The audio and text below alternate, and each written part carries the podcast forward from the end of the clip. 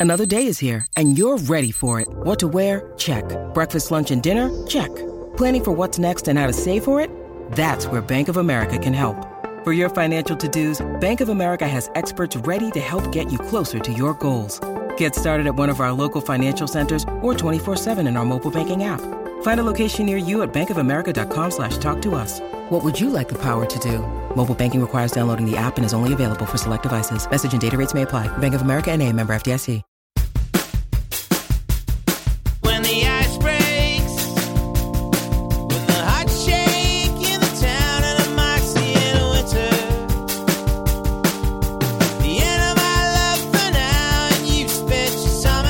Hi, everyone, and welcome to the 50 Years Ago in Hockey Podcast, episode number 99.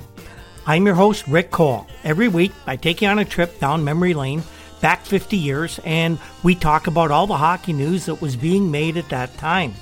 This week, we are working with September 13th to 19th, 1971. If you like what we do here every day on Twitter and each week on the podcast, you can help us out by going to patreon.com slash hockey 50 years to subscribe to this podcast. Subscribers not only get early access to each week's podcast, but we have some really neat stuff in the special content where we delve more deeply and in greater detail to the stories that dominated the hockey worlds at that time 50 years ago. One of the things we're going to be doing this season is we're going to increase the number of special episodes that our Patreon subscribers are going to be getting. What we're finding, and that this is just the nature of the beast uh, 50 years ago, we're finding that now with 14 teams and two more being added for next season, plus the advent of the World Hockey Association looming not too far in the distance, there there just isn't enough room in our weekly podcast, which will continue free each week, by the way, on the Hockey Podcast Network. But there's just not enough room in each podcast every week to adequately cover all the stories what we want to report on. It's the same with Twitter. I just can't put out 65 tweets a day on some days to cover all the news that's going to take place during the hockey season with two major hockey leagues and lots more teams to report on. So, what we're going to be doing is we're going to continue every day with the Twitter account giving the headlines of the big stories and the best we can do in 280 characters. And we're going to give you the headlines in these free podcasts every single week. But then what we're going to do is we're going to be delving more deeply into some of the juicy stories that were going on and we'll make them available to the subscribers. And there could be maybe even two or three of those a week. So you're going to get a lot more for your subscription uh, fee every month because there's going to be a lot more special content. So, we are in the week of 13 to 19 September 1971. Uh, during this week, we see that all the National Hockey League training camps were fully underway, and we'll, we'll put as many reports as we can in this episode. Uh, lots of news, and we'll start with it up right away. The week began with news out of Toronto that the Maple Leafs were suspending goalie Bernie Parent indefinitely for failing to show up at training camp. Now, it was being reported by most of the papers in Toronto that Bernie, who was in the second year of a two year contract, wanted his pact to be renegotiated. But as usual with the Maple Leafs, the story got a little more confusing. Uh, the report in the morning, I think Jim Proudfoot had uh, the, the the best, the most detailed report, and he had said that general manager Jim Gregory was suspending Parent indefinitely, like we mentioned.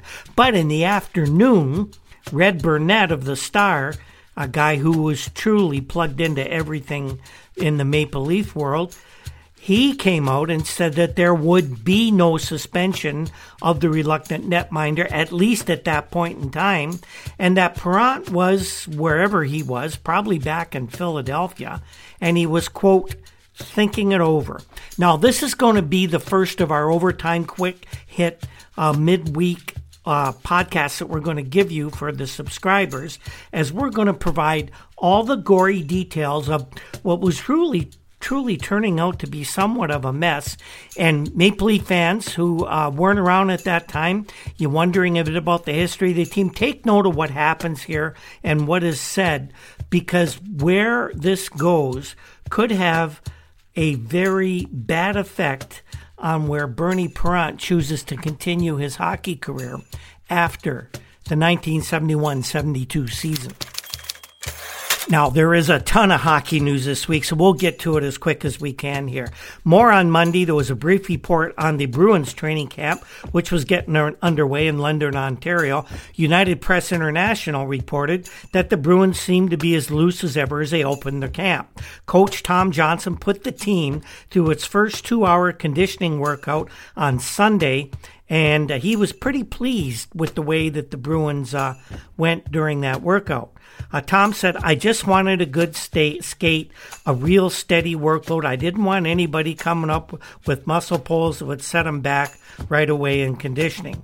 The team was almost all there. Only two players were missing defenseman Dallas Smith and, of course, Derek Sanderson, but both had absences that were uh, the coaching staff was aware of, and they had been given permission to be late.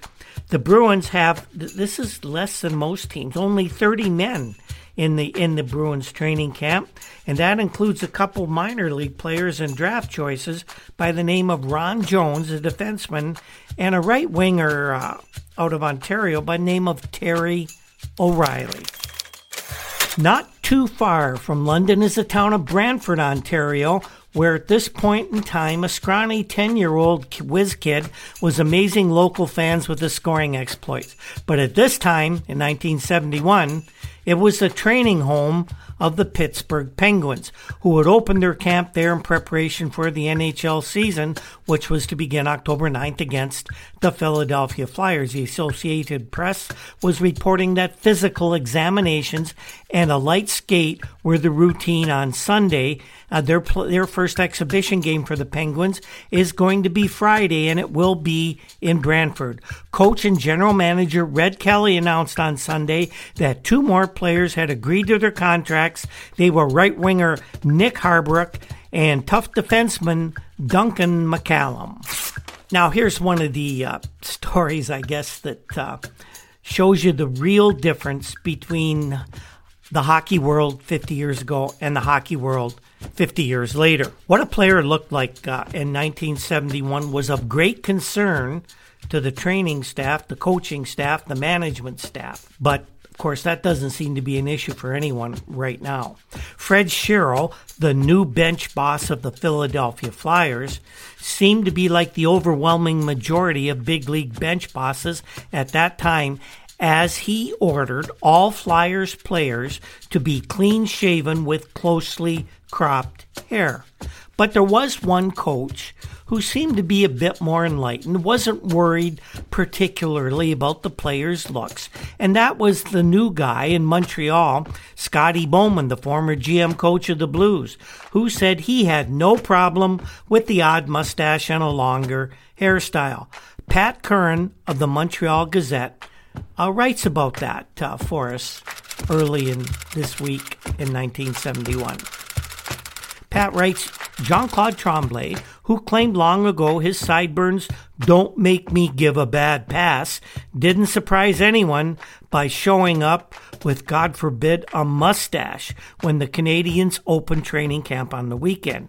And if sophomore defenseman Guy Lapointe and Pierre Bouchard rattled Scotty Bowman with the same adornments, the coach certainly didn't show it. Scotty told Pat Curran, I don't intend to try and change the human equation, at least not at training camp. Bowman was more concerned with the condition of the skaters than with their mod looks as well. He should have been.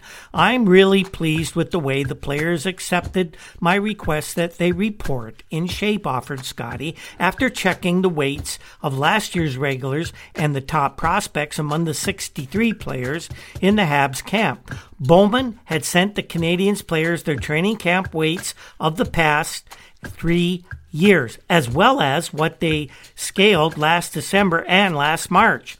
They look real good. Frank Mahovlich, Scotty said, was right at his playing weight, and brother Peter showed up five pounds lighter than he reported last year. Phil Roberto was actually down eight pounds from last year's training camp. Rejean Houle was up a little bit, but he's only 5'11 and he could actually stand to put on a few more pounds. Houle, who proved his worth as a shadow to Bobby Hull in the Stanley Cup final, apparently did what he promised. Houle told Curran, I'm getting married and I'm going to stay in bed a lot and eat a lot. Henry Richard, likely, likely to be the next captain of the Montreal Canadiens to replace Jean Beliveau, said that he was in such good shape after skating at his hockey school that 156 is four pounds less than his playing weight. Today, 156 might get you thrown out at training camp. They like you heavier and stronger these days. But then again, we're talking a different era here. Maybe, Henri said, I should let my hair grow course, Henry is uh, graying quite rapidly now uh, at age 35 and starting his 17th NHL season. But then he said, you know, really, that ain't my style. Guy Lafleur, the hot shot rookie, drew a lot of attention and wore a new number 10 jersey to signify the number he'll be assigned with Canadiens. This may be bad luck because I have to make the club, said the 130 goal scorer in junior last year. He said he couldn't sleep while waiting the start of training camp. LaFleur intends to keep wearing the helmet he sported in junior. Guy says it, it ain't going to be a fashion show uh, with me. I have been wearing a helmet since I was 10 years old, and I don't think I'll feel right without it. Guy Lafleur, no dummy, this rookie. Of course, we've been talking about the California Golden Seals, and on Monday of this week, there was some news out of Oshawa, Ontario, where they are uh, training. A lot of new faces were in the camp, according to United Press International, when the SEALs opened the camp on the weekend. Fred Glover, who turned down an executive position with the team to remain as their coach, welcomed a healthy, happy group of candidates in the hometown of the SEALs' new general manager, Gary Young. Ever since being hired away from the Boston Bruins early in the summer, Young has been dealing and dealing some more for new, mostly young talent. When he got done, there wasn't one player remaining who signed with the original Seals franchise back in 1967, which is not that, that long ago. In his latest deal, Young peddled goalie Gary Smith to the Chicago Blackhawks, picking up goalie Gerry Desjardins, forward Gerry Pinder, and Kerry Bond in return. Bond as of this point, had not yet shown up in camp, but Glover says that's because the left winger has had transportation problems, whatever that means. Unlike past seasons when some contract cases went to late compulsory arbitration, all of the SEALs were under contract before the opening of the preseason camp. But that was because arbitration was held a bit earlier this summer, and a lot of SEALs did go to arbitration. Glover says the attitude here is healthy compared to what we had a year ago. If there's any lingering unhappiness over the arbitrations or recent deals, it's sure not evident to me. Forwards Tommy Williams and Frank Hughes were the final SEALs to come to terms with General Manager Young and the SEALs organization. There will be more SEALs news later in the week. The Detroit Red Wings are training in Port Huron, Michigan this year, and Howard Erickson of the Detroit Free Press has a report. Howard writes that the Red Wings are only two days into their great rebuilding experiment, trying to recover from one of their worst seasons ever, and trying to do it without the services of Gordie Howe. But already, General Manager Ned Harkness likes what he sees, as we say, Hope springs eternal. We're holding tight, Ned said after two workouts Sunday. We're satisfied with the players we have in camp right now, and we want to take a real good look at all of them. We have the makings of a very good team. While Harkness maintains that he'll keep the 77 players who are here for the Wings training camp intact, he doesn't necessarily mean that the possibility of a trade doesn't loom in the future. Ned says, I think our team is really right now pretty complete. We have plenty of forwards and we're real strong in the goaltending department. But here comes another catch. The Wings need another strong defenseman or two, that's obvious. We aren't looking for one right now, Harkness says, but we could sure use one. So if you could sure use one, Ned, why ain't you looking? The Wings are especially weak defensively, and they'll need additional strength in that position during their 78 game schedule through the regular season. Coach Doug Barkley has veteran Gary Bergman leading his defense corps, and then there's Arnie Brown, Ron Harris, Jim Niekamp, and Bob Wall. All were with the Wings last year, with the exception of Wall, who was acquired from the St. Louis Blues to complete that uh, strange deal in which Carl Brewer ended up in St. Louis. Howard Erickson tells us that the Red Wings had several shots for defensemen at the league's June draft, but all of those were available were judged by Harkness and company to be either too expensive or of questionable talent. For example, Tim Horton, the 41 year old former Toronto Maple Leaf, who was with the New York Rangers last year, was left underprotected by the Broadway Blue Shirts, but his $100,000 salary made him unattractive to the Red Wings who basically are uh, a license to print money for Bruce Norris. They could have easily afforded Tim Horton, but not according to the Red Wings management. Horton, of course, was claimed by the Pittsburgh Penguins, and he was signed for this season. Bill Brennan of the Detroit News was also on hand at the Red Wings training camp, and he addressed the giant elephant in the room at the Red Wings training site. The major question was we know Gordie Howe isn't playing, but where is he? He's not even at training camp. We know, of course, he's retired and he wasn't going to play, but Gordie's an executive vice president of the Wings. He's been around the Red Wings training camps 25 straight years. Why wasn't he in Port Huron? Brennan addresses this. And he just writes, Howe's not here. Though a vice president of the team, he asked the Red Wings officials to excuse him from the first week of the training camp to allow other players on the team to get the publicity. Gordie also admitted that he didn't trust himself. After watching his mates work out, Gordie was afraid he might want to come out of retirement and join them on the ice once again. As always at this time of the year, no shows seem to be a consistent theme with the hockey reporters at the various camps, and the Flyers had a couple notable absentees on the first day of their training camp in Ottawa, Ontario. The Flyers went to work for new coach Fred Shero with two prominent employees missing, according to Bill Fleischman of the Philadelphia Daily News. Goalie Doug Favell and top scorer Bobby Clarke were absent when the club gathered around Fred Shero for the first time on the Ottawa Civic Center ice. The Flyers without Favell and Clarke is like pizza without anchovies and indigestion. What the heck's going on here? Nothing to get excited about, says GM Keith Allen. Favell had written to me before we went to arbitration, and he said he'd be a little late for camp. We expect him tonight or maybe tomorrow, and this is on Monday. You always have the odd drifter coming into camp late, continued Allen. Dougie didn't give me a reason, but when you've lived with Dougie Favell for a while, you learn to accept odd little things. I, have met Doug Favell. I've, I've sat down, had dinner with him, uh, spent some time at a golf tournament with him as well. He's a really interesting guy. And uh, one afternoon, uh, he, me, and Ed Chadwick had a uh, hours long conversation about goalkeeping and the rest of the world as well. And it was very, very, very enlightening. Allen, however, wasn't as nonchalant about Bobby Clarke's missing. Allen dropped this minor bombshell. Bobby left for Philadelphia this morning where he'll have some abscess teeth extracted.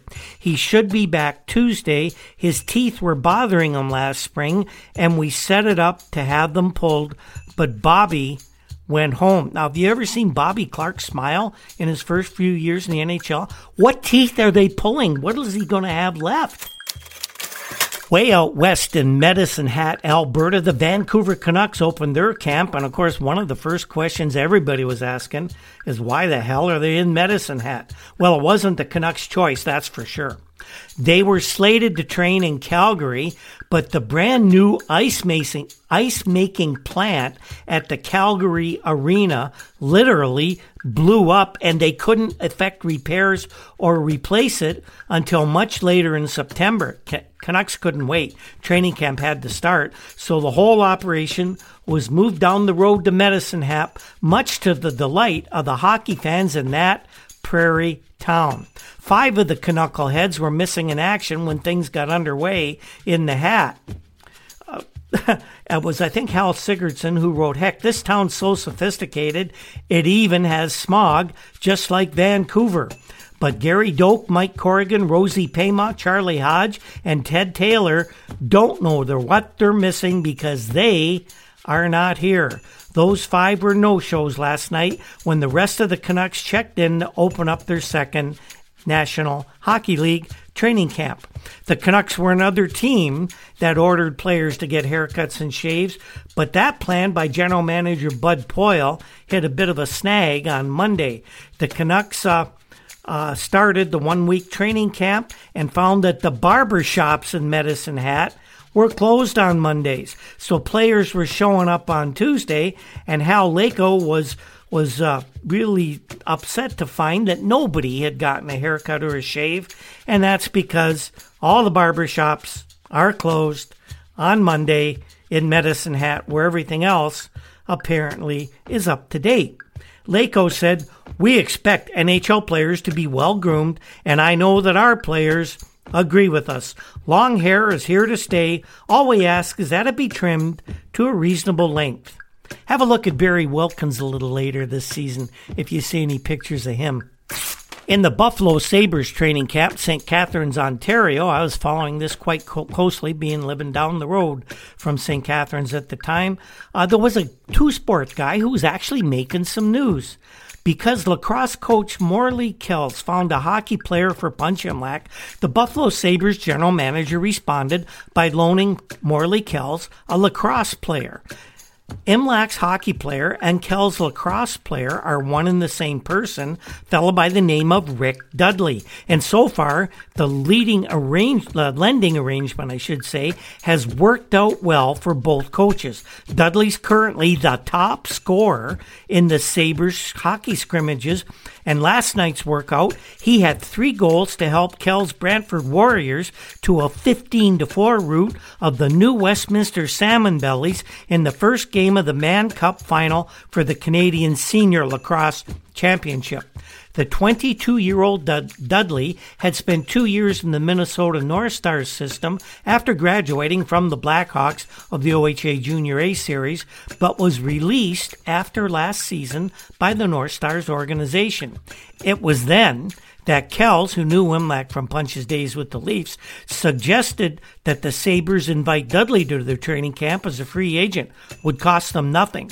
Thus far, Dudley has collected five goals, and as many assists in three scrimmage games. Dudley said, I was with Iowa, the Central Pro League, in my only two years of pro hockey, but I was injured most of the time both years, and maybe that's why Minnesota dropped me. Meanwhile, he's playing lacrosse in the summers, first with Mississauga Juniors, then this year with Brantford, where he was named the Senior League's Rookie of the year. Rick Dudley. This guy has a chance to actually make the Sabres. He's a little rough around the edges so far, but a little more seasoning, he could be a solid NHL player. The New York Rangers' first round pick in the past June amateur draft was a big forward from the Toronto Marlboros, a kid by the name of Steve Vickers. Steve had made it known before the draft that he preferred to be selected by an expansion team because he felt he would have a better chance of making the NHL right off the bat, and he wanted the big money right away. Well, the Rangers pick him as one of their top two picks. Uh, and of course, they're one of the better teams in the loop. They actually could go all the way this year. Steve decided, well, he should get the big money right away, even though he wouldn't likely make the powerful Rangers squad. Of course, Rangers general manager uh, Emile Francis disagreed with the rookie's assessment of things. The two were very far apart, so Vickers walked out of camp. Didn't seem to bother Emile Francis at all, who said, We're so far apart, it doesn't make any sense for the kid to stick around here. Steve Vickers will learn. Well, one week one may be over in the NFL, but the season's just getting started at DraftKings on Sportsbook, an official sports betting partner of the National Football League. To kick off week two, DraftKings has given new customers $200 in free bets instantly when they bet a dollar on any football game. Listen up because you don't want to miss this. Head to the DraftKings Sportsbook app now and place a bet of $1 on any week two game to receive $200 in free bet- bets instantly. If Sportsbook is not yet available in your state, DraftKings still has huge cash prizes up for grabs all season long with their daily fantasy contests. DraftKings has given all new customers a free shot at millions of dollars in total prizes with their first deposit. Download the DraftKings Sportsbook app now and use promo code THPN, that's THPN for the Hockey Podcast Network, to receive $200 in free bets when you place a $1 bet on any football game. That's promo code THPN this week at DraftKings Sportsbook, an official sports betting partner of the NFL. You must be 21 or over, New Jersey, Indiana, Pennsylvania only. New customers only. Minimum $5 deposit and $1 wager is required. One per customer and some restrictions apply. See DraftKings.com slash sportsbook for details. Have a gambling problem? Call 1-800-GAMBLER or in Indiana, 1-800-9 with it. And don't forget our other two sponsors as well. Newspapers.com, the largest newspapers uh, online archive in the in the world, uh, allows us to do most of our research. And of course, the Breakwall Brewing Company in beautiful downtown Port Colborne, Ontario. Anybody who gets to the Niagara region, look me up. We'll have a beer and a burger at the Breakwall. Chicago Blackhawks were training at home at Chicago Stadium and they opened their camp with just 31 players on hand. Notice a bit of a trend here. The good teams, the Bruins, the Blackhawks, they only have around 30 guys, 31 guys. Here's a story from Ted D'Amata of the uh, Chicago Tribune a quick story about the Blackhawks camp. 31 athletes reported to coach Billy Reay a comparatively small squad for a training period, especially when eight of them were amateurs when drafted last June. And one of the newcomers, fellow by name of Ron Pepler, a left winger from St. Catharines, appraised the total squad sagely for a 20 year old. Scanning his new teammates as they exchanged hellos in the clubhouse, Ron observed they're big. Everybody's so big. I wish I was a right winger. Look at those holes. They're all muscle. The other newcomers are Bill Pettinger, Clyde Simon, Dave Kryskow, and Dan Springer were forwards. Defenseman Lenny Frig and Mike Baumgartner. Goalie Gilles Meloche, who played a little bit last year for the Blackhawks when Gerry Desjardins came up with a busted arm. There's also a trio of newcomers among the pros. Gary Smith, the big goalie, was acquired from the Seals a week ago. Uh, there's also Daryl Maggs, defenseman from Dallas, and Jean Pierre Bordeleau, a promising right winger, also from that Dallas farm club, and he's been kept down because of the injury last two seasons that he suffered. JP is 6'1, weighs in at only 154 pounds. He's listed on the roster at 170. Bordeleau said, That's my wishing weight. I keep trying to pack it on, but it just doesn't seem to stay with me. As the week went on, we learned about a, a Red Wings rookie goalkeeper and his unusual off-season occupation. If brick walls and steel guardrails don't phase Andy Brown, there's no way a black rubber disc is going to bother him, even if it goes by at 100 miles an hour. Andy is 27 and a rookie goalie with the Red Wings, drafted from Baltimore of the American Hockey League, where he was on the All Star team. Andy also, in the summers, drives race cars. Andy says, You know, I like them both, and as of yet, I haven't had to make a choice between racing and hockey. The six foot, 185 pound native of Hamilton drives the super modified cars and some sprints. Andy says, I had a fair year last year. We had a new car and we didn't finish much. Then we took over an old car and it did really well. We finished up front every time we managed to finish a race. I saw Andy drive several times. I used to make the trip to Oswego, New York to see the super modifieds. And back in those days, those cars also ran at Flamborough Speedway just north of Hamilton. We saw the uh, those cars quite a bit. Andy was a pretty interesting uh, guy. Uh, he had no fear. Andy was one of the few professional goalkeepers at this point in history who still wasn't wearing a mask. As we said, we had a little more Seals news for you this week. As the week went on, the Seals got one little piece of housekeeping taken care of. They named their new captain, and he is defenseman Carol Vadnais. Uh, at the same time, the coach announced that Bert Marshall, Wayne Carleton, and Tommy Williams would wear the A as alternate captains. Now, the Seals hadn't had a captain since they traded Teddy Hampson to Minnesota last spring. Vadnais had a lot of injuries last year, thumb and a knee, and he missed 24 games, or sorry, he missed 36 games, but he still scored 10 goals and had 16 assists. Vadnais is very much in demand by teams by way of a trade. Naming him captain often seems to guarantee that some sort of a deal is going to happen.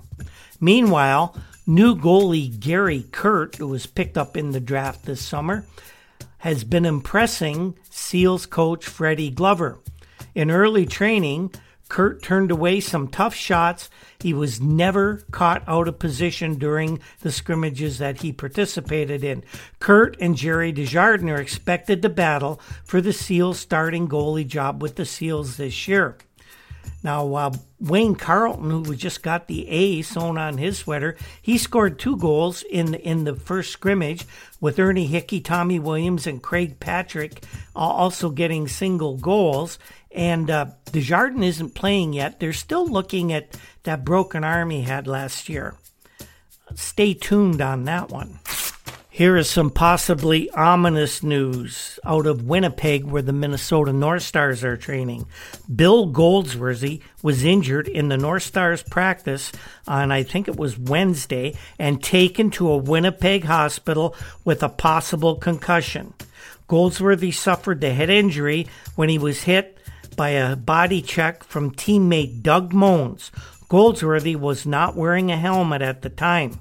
North Star defenseman Dennis O'Brien was also shaken up in that workout when he crashed into the boards, and the extent of his injury wasn't immediately known.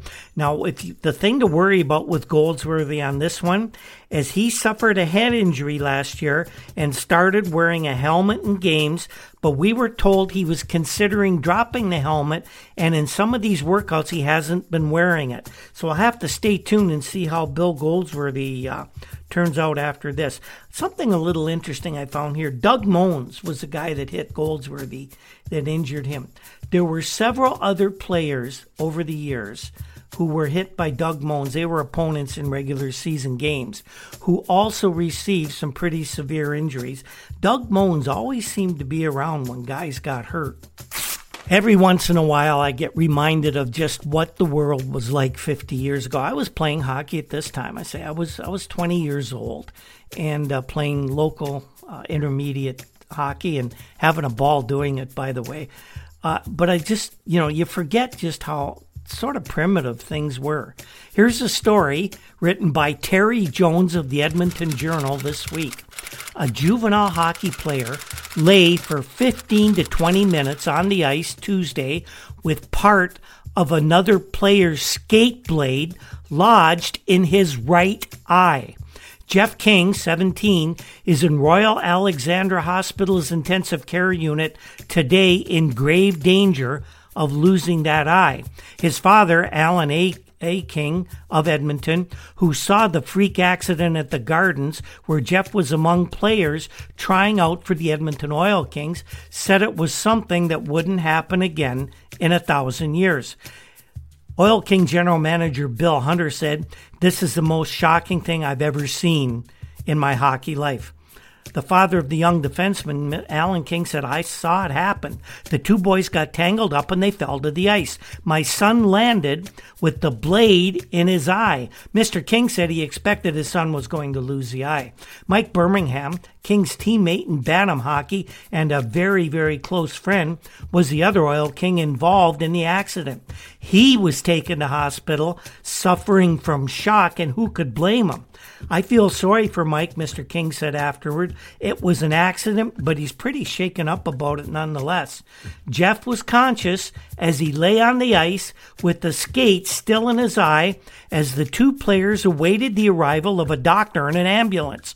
Young Birmingham lay as still as he possibly could, afraid to move for fear of causing further damage and perhaps something fatal that would uh, that would happen out of the whole thing. Jeff King was in surgery for four and a half hours Tuesday evening. The accident happened to one side of the front of the net, occupied by goalie Jack Cummings. The two players collided. The hockey stick, according to nearby players, became tangled in the Birmingham in the Birmingham uh, Birmingham's uh, equipment. He landed on his knees with the back of his skates facing up. King, the players said, was pulled down by his own stick and landed flush on the skate blade. Birmingham's skate was equipped with a plastic safety guard on the end of the blade, but part of the guard entered the eye with the blade. The story doesn't end here, by the way. We will have updates uh, from time to time. This will not be a story that will be resolved this week, but we will let you know what happens to young Jeff King. Ted Blackman of the Montreal Gazette claims to have some inside knowledge of rookie defenseman Jocelyn Guevremont's contract with the Vancouver Canucks. Blackman writes that part of Gavremont's contract with Vancouver includes an off-season public relations job and the choice of a new car for every year of the contract.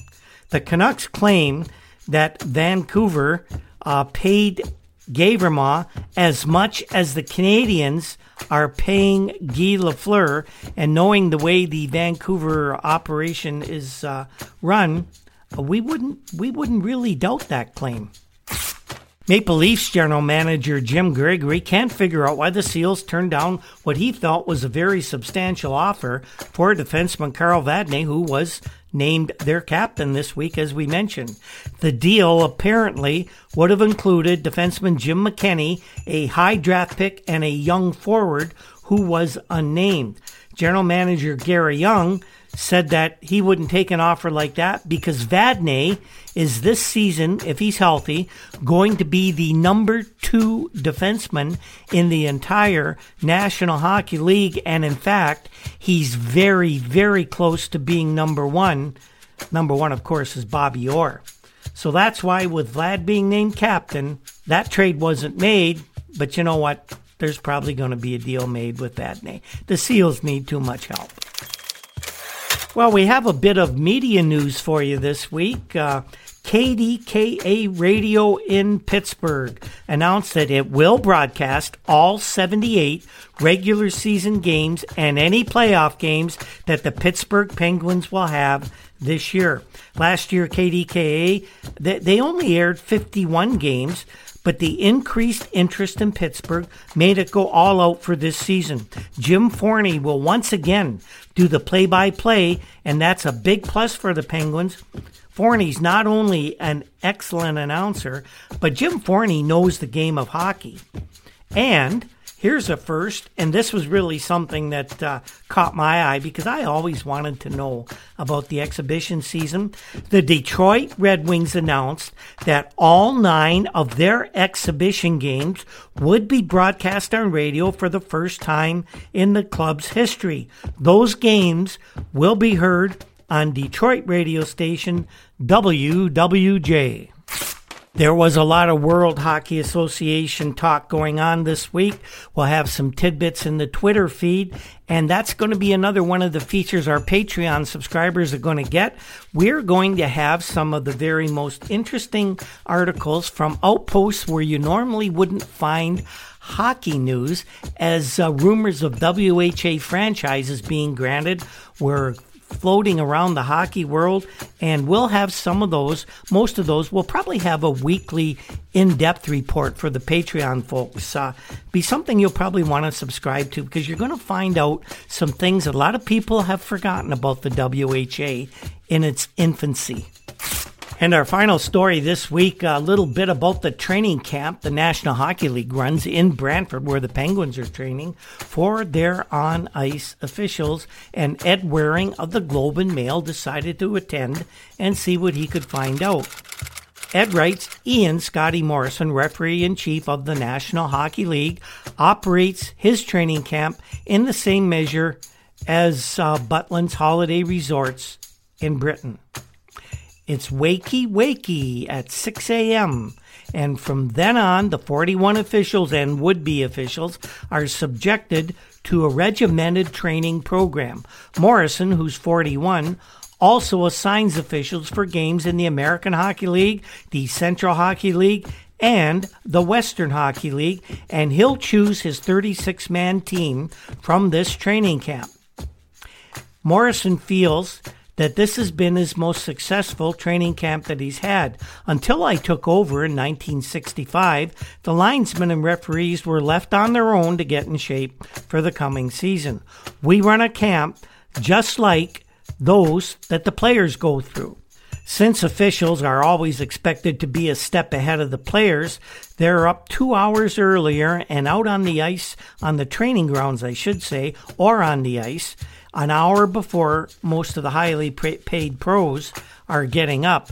After the 6 a.m. revelry, the officials can be found at Mohawk Park in Brantford at 7 a.m., trotting around the half mile track before turning into push ups and other types of calisthenics. Breakfast is then at 8 a.m., followed by a half hour relaxation period. The camp then moves to the Brantford Community Center for more than an hour's skating, including power skating, work with a hockey stick and puck, plus, actually, a little bit of body checking. The body checking and stick handling experiments are part of Morrison's plan to ensure that the officials know how a player acts. I think it's pretty good training.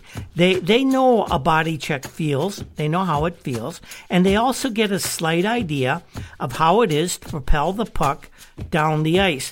The one thing they couldn't teach these guys, and this is the thing I've been harping on for years, is all officials played the game of hockey. You don't get involved in hockey and refereeing unless you probably were exposed to the game as a player. There may be rare cases, but not many. But none of these guys were professional hockey players, and why weren't they? Because they couldn't be uh, considered good enough for pro hockey and why weren't they? If you saw the guys and they weren't in that great a shape, all you have to say, guys like Bryan Lewis, Bruce Hood, they, they were pretty good physical specimens from what I could see.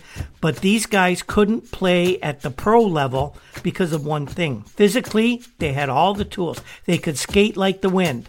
I saw a few of them even stick handle pretty nice. Kerry Fraser was known as the Great White Hope of Sarnia because he was one of the best young hockey players he ever saw coming out. His former coach told me he was the best skater he ever coached.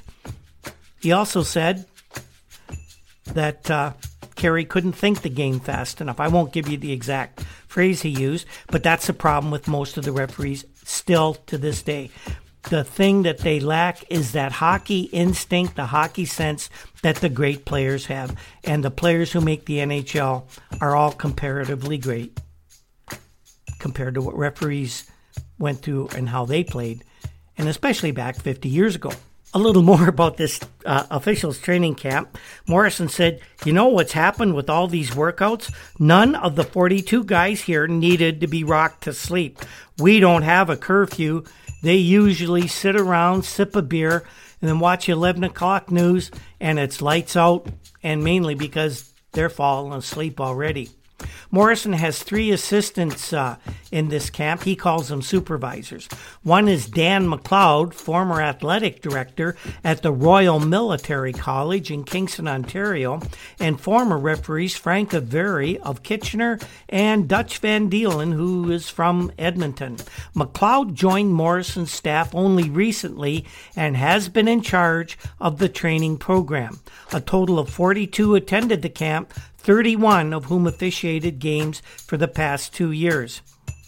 Morrison said, I need five more, and I've got 11 rookies in camp, so we're going to end up having to make six cuts.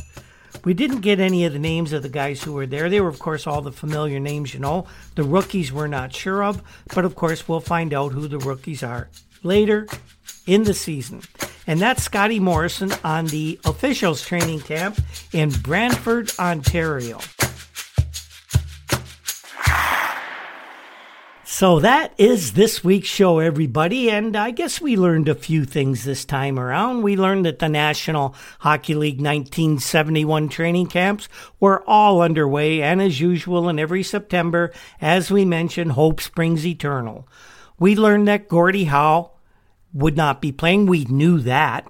But he wasn't even at the Red Wings training camp for the first time in 25 years. And of course, we had the reason why.